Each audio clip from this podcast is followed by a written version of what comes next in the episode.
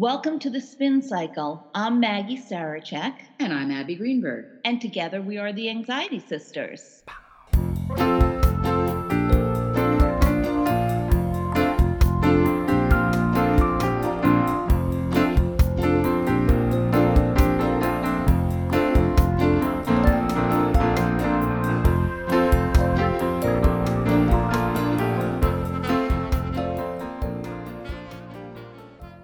Hello, Anxiety Sisters, and welcome to our show. Today's topic is a really important one, and one we both want to learn more about. We're talking about meditation, specifically as a technique to manage anxiety. So, Max, do you meditate? I do meditate. I've been trying to do it more consistently. I have to say that I'm still working on that. Yeah. But I do meditate, and um, I particularly like the self-compassion meditations. Yeah, that is helpful. As is usually the case, you and I come at things completely differently, right? You're right. Yin and yang here. Right. So for me, uh, I always thought meditation was really woo woo. You know, like I thought it was one of those way out there kind of right. things that people who, you know, I thought it was related somehow to like the zodiac. Right. I really didn't understand what meditation was. But a lot of what I have learned about it comes from today's guest. She was the program director at Green Mountain, and we've talked a lot about Green Mountain right. on this show. That's a retreat for women who... It was str- It was. A, yes, it recently closed, but it was a retreat for women who struggle with disordered eating. And I was a frequent guest there for about five years. And the program director was today's guest, Shiri, Shiri Macri, and she taught classes in everything, but particularly in meditation, which I went to because I didn't find anything else on the schedule at first that I thought would be fun. And then mm-hmm. I was like, all right, I'll go to this meditation thing. And I walked out of there with a completely different perspective of what meditation is and how it can help not only with general well-being and health, but also specifically with anxiety. So with Shiri's help, I began a mindfulness meditation practice, like really, really slowly, because mm-hmm. I had a hard time sitting still. I was doing about five to ten minutes a day. And honestly, within a couple of weeks, huge reduction in overall anxiety.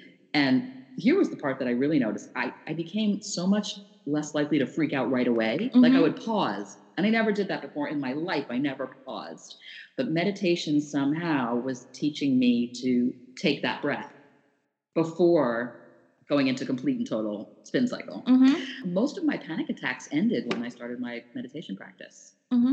And do you meditate every day? I do not do it every day. I, I mean, I would like to say that I do because I think about it every day, yeah. but I do meditate a lot. I right. would say I try, I would try to, to do it at least three or four times a week. But I know that if I were to do it every day, it would be so beneficial. So let me introduce our guest. Okay. Finally. Our guest is Shiri Macri. She is a licensed clinical mental health counselor who has been practicing as a therapist for more than fifteen years. Her primary areas of focus are anxiety, as well as trauma and eating disorders.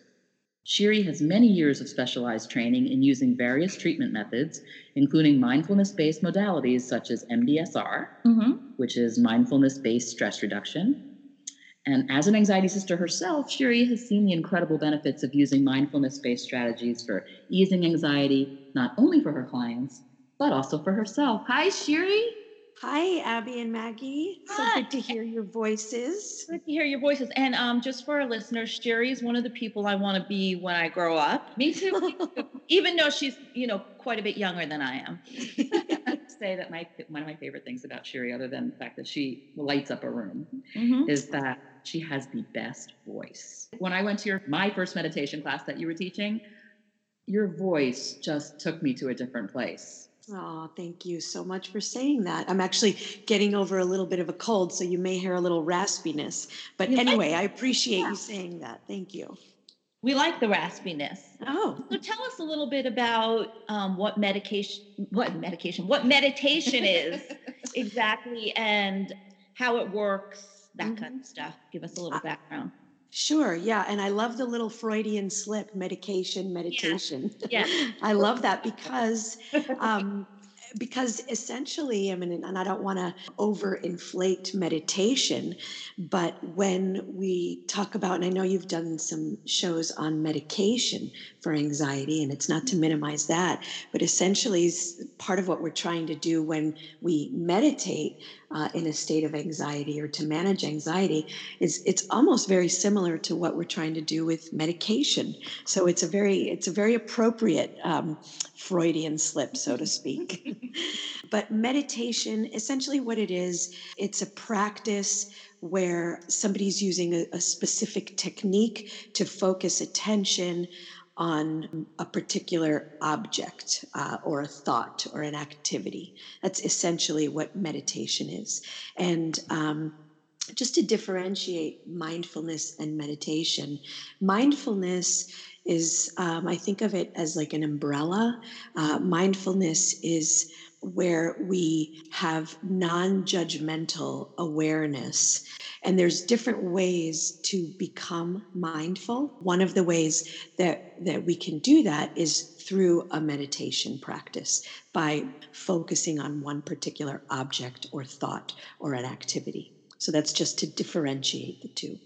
Right, right. Okay. Now, we've talked to our anxiety sisters about some very elementary neuroscience. And so everyone who listens to the show knows about our friend, the amygdala, mm-hmm. which is that almond-shaped part of the brain, part of your limbic system, that definitely has a big hand in anxiety. Um, and we've read, and I remember you saying, too, in some of your classes, that meditation is, has been shown to calm the amygdala. Absolutely. Absolutely. And um, there's a, a growing body of evidence that's uh, pointing in that direction. And I just read a, a really, really interesting uh, article about that. Just a, a little bit about that. So like you said, the, the amygdala, this is our um, kind of our stress center of the brain. The amygdala plays a big part in our fight, flight, and freeze reactions. So when we're faced with something dangerous or threatening or uh, even challenging, uh, the amygdala is a part of reacting and putting us into a fight, flight, or freeze reaction. And mindfulness behaves, mindfulness in a meditative practice behaves as a, a pause button. I think you mentioned that, Abby, a, a minute ago. It sort of comes in between the amygdala's reaction and what we actually do, uh, just to sort of put it sort of simply. And that um, makes sense why I started to pause. I didn't put the two together, but now that makes total sense.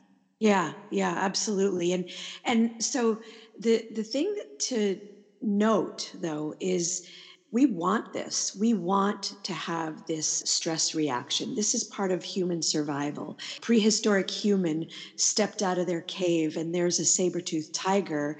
That's uh, where fight, flight, freeze comes in and makes sure, so to speak, that we can fight that tiger off, run as fast as we can, or play dead, whatever we need to do to survive that threat, that danger. Now, anxiety is the anticipation of that, right? So um, this is why we can become stressed and and and go into a fight or flight reaction when there is no danger.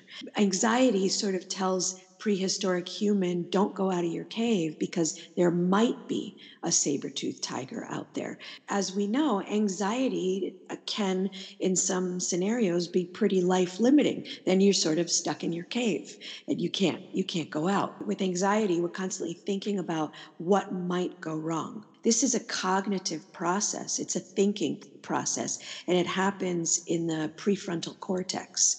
Um, so the thoughts send a signal to the amygdala, and that activates the uh, stress reaction. In this article that I read, it was it was put so beautifully. It's sort of like the amygdala is watching Cortex T V. You know, it's like uh, the amygdala is watching what's happening in the cortex. And when the cortex thinks about something dangerous, the amygdala reacts to that thinking and, and activates the, that stress reaction. Right. So meditation, it mediates between the cortex and the amygdala? Exactly, exactly. So what's actually happening, so what researchers are finding is that the practice of mindfulness, including meditation, decouples the stress center from the thinking center, and it kind of gives people a little bit more distance from the anxiety. So it's it's sort of like being able, over time, this is not instantaneous, but over time and with practice, you're able to observe that that's happening from a bit of a distance, which dampens the stress. Right. Okay. Right, right. Because so often, for so many of us Anxiety Sisters, anxiety is the first impulse. Right. That, you know, Abby always says if she hear, hears the word panic, her brain thinks, oh, I should panic. And so meditation is able to sort of break that cycle a little bit for us to carve a new new way of thinking. Yeah, I mean, it definitely, it, it, it helps with the rewiring process. Uh, it definitely helps with that. There's really interesting research that has also found that through the practice of meditation, the amygdala actually even becomes less dense. Mm-hmm. Uh, yeah, that too. Yeah, it's fascinating, and it and and it's described as though like you're pruning neurons from the amygdala like trees. You know, you're you're pruning it, which makes us less reactive. Oh. That's wow. I, I need my amygdala shaved right down. Yeah.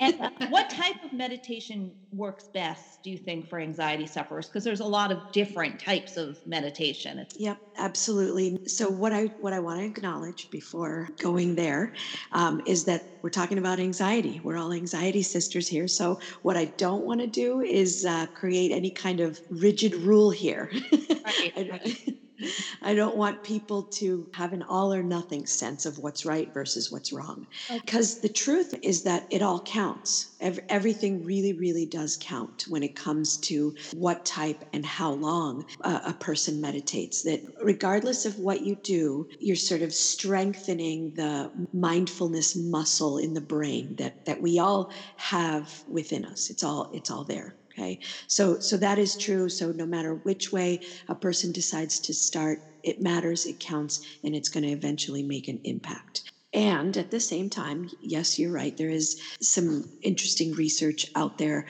uh, in terms of what type and how long. So loving kindness meditation has been shown to have a pretty significant effects on general stress slash anxiety slash depression. In other words, when a person practices loving kindness meditation with some kind of consistency, what actually happens is the happiness centers of the brain light up. Um, there was a, a really interesting study, I think it was in twenty ten. It was called A Wandering Mind is an Unhappy Mind. And I won't go into all the details, but essentially what they found is one of the participants in the study is a known Buddhist monk that happened to really love practicing loving kindness meditation. And they were amazed by how much his happiness centers light up. And they, they titled him the happiest man on earth. And it's really just because he's practicing loving kindness meditation. I have two questions. One is like, how much do you need to have meditation benefit for you? Give yourself permission to do anything, anytime, and know that it all counts. And what the research is showing is that the consistency is more important than the quantity. Uh-oh. Okay, so, yeah. so regular practice, and and again, don't. You know, with non-judgment here, um, consistency might mean that some weeks you do it and some weeks you don't. But over a span of several years, you you have some kind of consistent practice, right? So so pan out. But if we want to look at that in, in a little bit more detail, what they've found is that three days in a row or more can really make an impact on anxiety and stress. And how long, again, remembering that anything counts, and I want to re-emphasize that as much as yep. possible here, it's between an eight to ten minute practice, three days in a row or more is where we really start to see some, that, some benefits. That makes so much sense, because the most consistent I ever was with my meditation practice was the, the four weeks I spent at Green Mountain.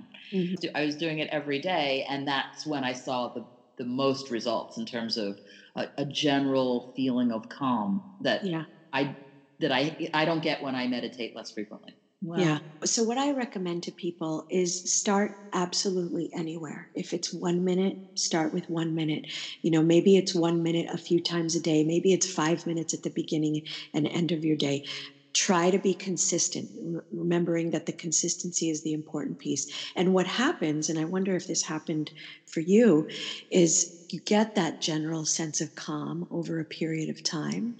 And then it's like you crave it, mm-hmm. yeah. you know, and that craving for the calm is what builds the practice. You just want more of it. So you do, maybe one minute becomes two or five minutes becomes six. Yeah, it, it does. It becomes very self-reinforcing. If we have a listener right now who's listening to this podcast and, and they don't know how to start, what would you say? Like they have, okay, they're like, okay, I'll try it for a minute. What would you tell them to focus on? Would it be their breath or? Yeah. So diaphragmatic breathing is really, really powerful. So if people aren't familiar with what I mean when I say diaphragmatic breathing, it's when you breathe in, you expand your belly. A lot of people will breathe from their chest, and, and that's fine. We, we've been breathing from the second we came into this world. But the diaphragmatic breathing really has a, a kind of a biochemical, physiological reaction, I guess, that pushes us out of stress and towards relaxation without us having any control of that. What I mean is, and there's some really amazing, interesting research from Doctor Stephen Porges on the polyvagal theory, um, but essentially our vagus nerve uh, is also connected to our diaphragm. And when we engage in diaphragmatic breathing, it uh, sends a signal back to the brain that tells us that we're safe. We can't have deep diaphragmatic breaths when we're in a state of survival. We're usually breathing very quickly and shallow. So when we engage diaphragmatic breathing, it tells the brain that we're safe, which has a calming effect. So, so if there's any way that somebody might start this process, is just through diaphragmatic breaths.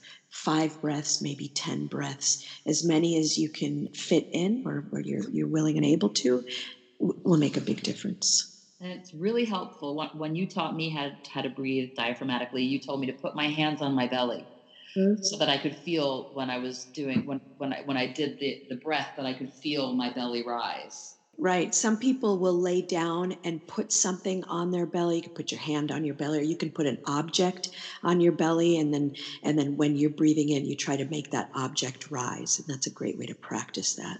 How many counts would you breathe in for? Yeah, I'm so glad you're asking that question. Again, I, I tend to be a little bit of a, a research nerd. There is also research on that. And what's been found is that the longer that you can extend your exhale, the better you're able to get into that parasympathetic, relaxed state. So I, I try to suggest that you double the exhale from, from the inhale, if, right. if possible, like in for three, out for six. You know, some of these practices date back thousands and thousands of years. So it's just kind of be, having, um, in the recent decades, even uh, grown in popularity. And and it's because there's more research to it. I think I think people want to find something that works, but there's uh, understandable skepticism. And so the fact that there's more research and science behind it gives people permission to go back to some of these ancient practices that really do make an impact. Right. And the breath in, when you're doing diaphragmatic breathing, should be through your nose. Right. Right. In, in through your nose, out through your mouth. Although, again, we have been breathing since the second we came into this world. So I want to um, emphasize to people, we already know how to do this. And yes, there's there's definitely research on specific techniques, but honestly, just bringing your focus to breath will already change the way that we breathe, which is what brings us into that parasympathetic state. So we hear from Anxiety Sisters all the time that they really want to meditate and they're trying to meditate, but they can't sit still. And I know that's familiar to you because I've said it to you, that I can't sit still. But what, what do you say to people who, who find it sort of anxiety provoking to have to sit still for five or eight or ten minutes? Yeah.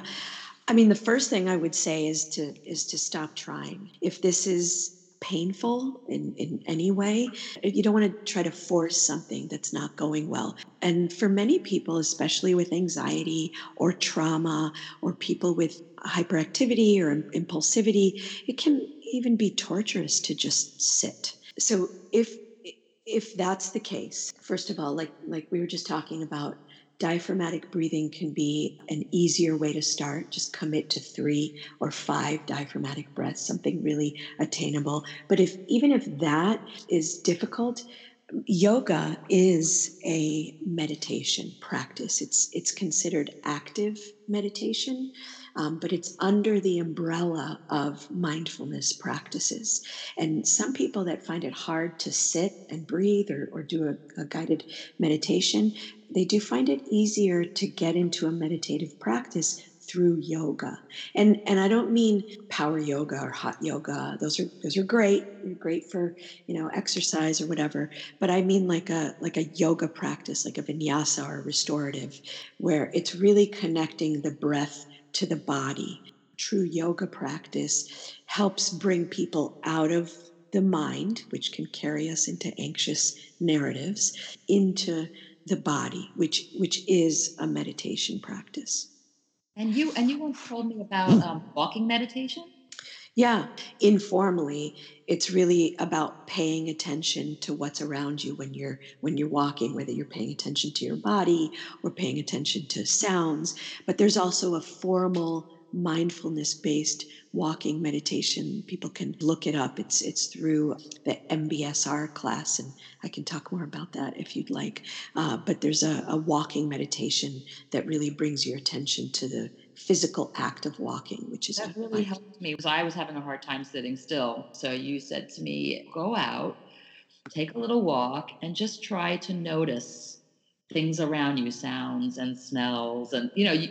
You made it very informal for me and very easy. You, basically, you were saying take a walk in the woods. Yeah. But it was very meditative, and it then helped me be able to sit and do the breathing that way. So that was that was really helpful. Great. No, yeah, it can be a, uh, it can be a really helpful way for people to start, especially if people feel kind of like hopeless, like I just can't do this, and and uh, there there are there are ways to to get into it that can feel more attainable. Are there people for whom meditation or trying to start a meditation practice is, is kind of counterindicated um, in terms of their mental health issues? Yeah, there can be, especially with trauma. So yeah, um, that's what I was yeah. thinking of. So it's important that if you have a, a trauma history and you try to practice meditation and it triggers you and, and you get sent into a stress reaction, it's really important to not try to force that, to work with a professional on um, how to manage that and build in a mindfulness practice in a, in a different way. Do you have some favorite meditation resources? I do. I tend to hoard mindfulness apps. Um, I, my kids laugh at me. But there's one particular app that I really, really love, especially for anxiety. It's called Unwinding Anxiety. Have you heard of it? Unwinding Anxiety? No. No. I have not. Okay. Okay, so it's absolutely wonderful. Doctor Judson Brewer is the person who put this app out. He's got a few apps out. He is a psychiatrist, and he's done a lot of work with Jon Kabat-Zinn at the Center for Mindfulness at UMass, University of Massachusetts. And people who don't know, Jon Kabat-Zinn is sort of considered a modern-day founder of mindfulness. Um, he didn't invent it, but he's really known.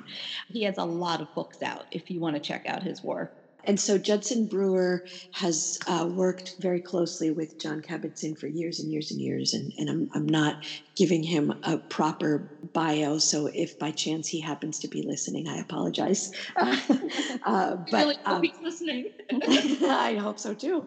Anyway, this Unwinding Anxiety app, it's a mindfulness-based app from a, a real expert who, who really, really gets it.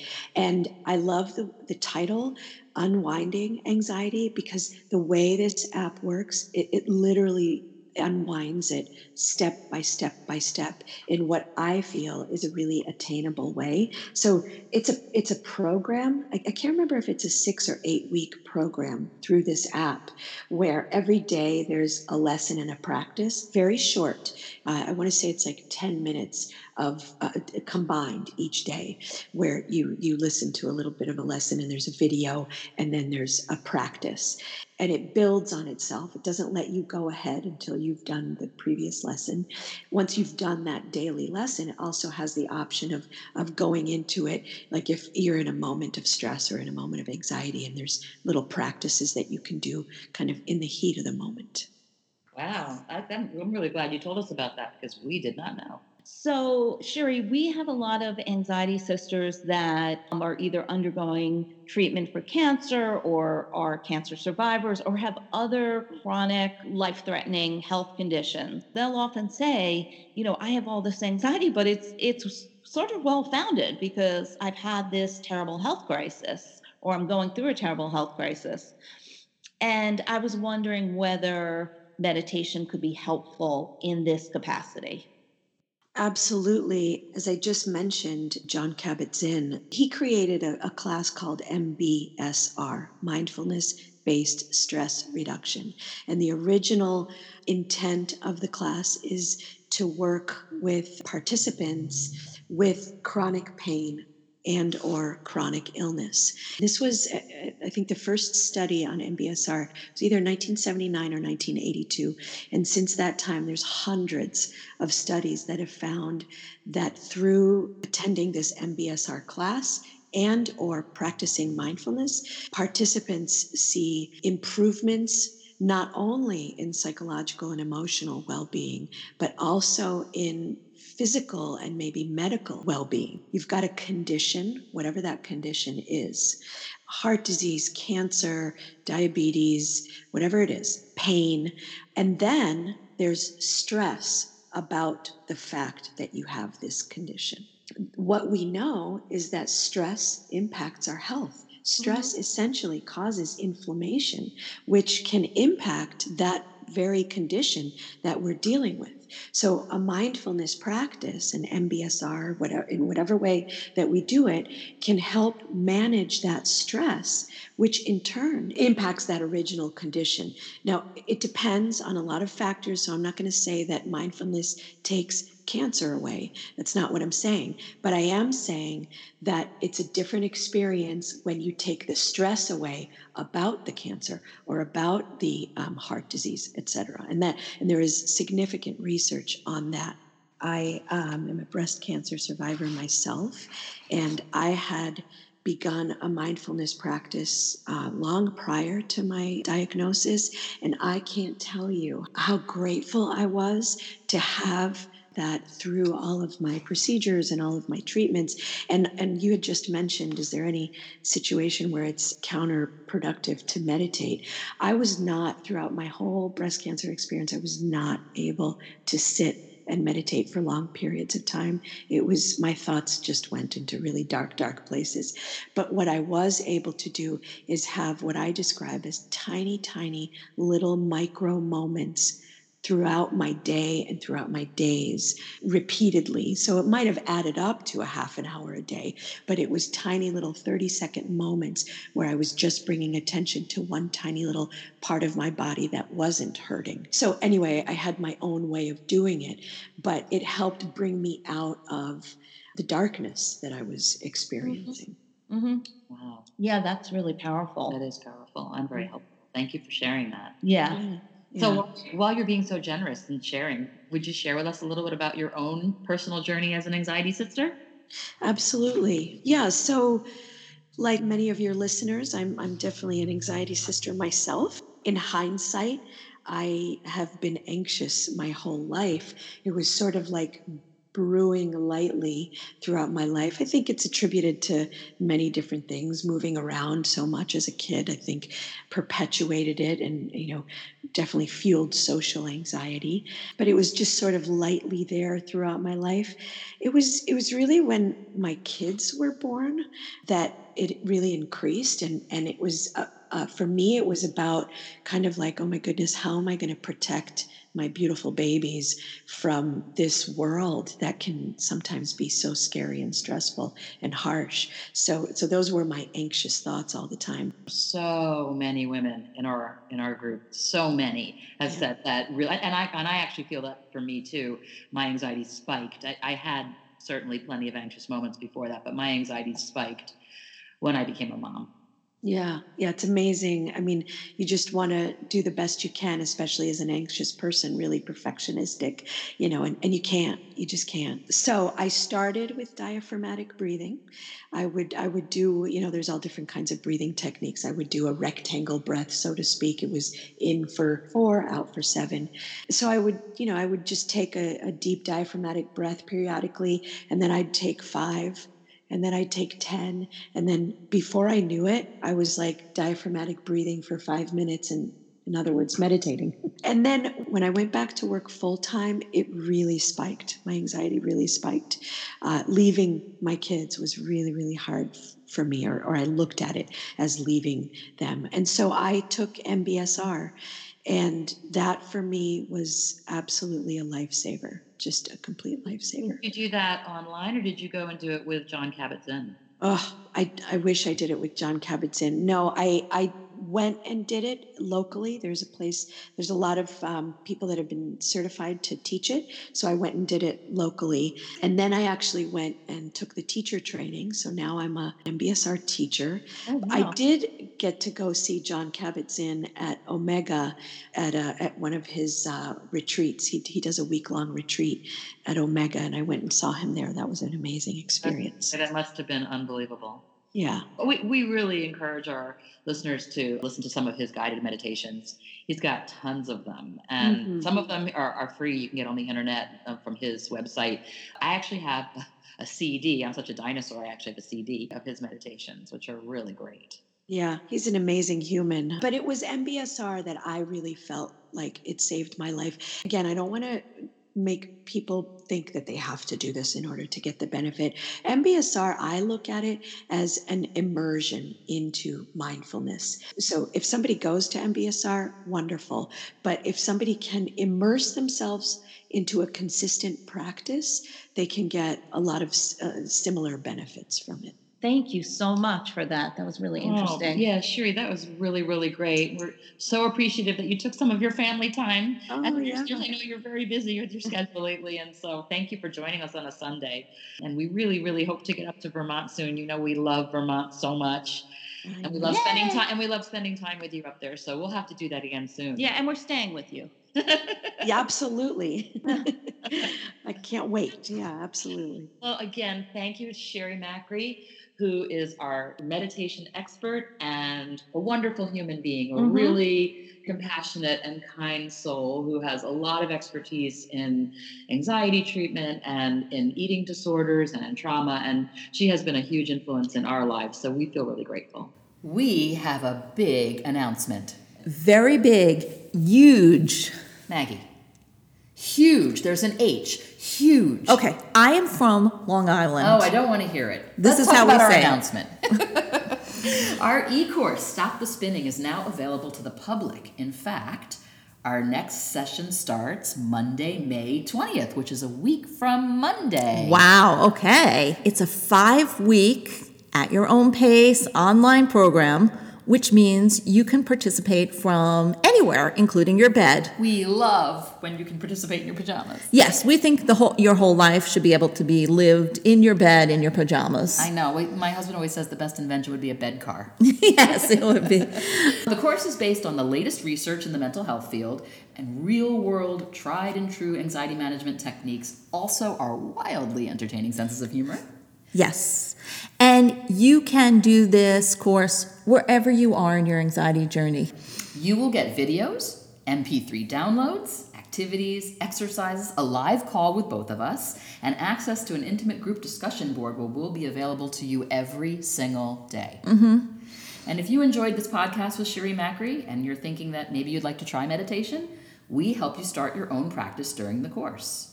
I know some of you might be thinking, how do I do an e-course? Like, do I have enough technology expertise? That's what I was thinking.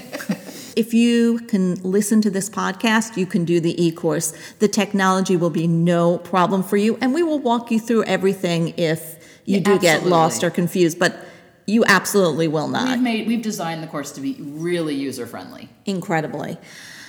Now, because we want you to have a really personalized experience, we're limiting the class size. So if you are interested in the May twentieth course, go to our website, Anxiety Sisters dot com, and register ASAP. Mm-hmm. How many spots are left, I think?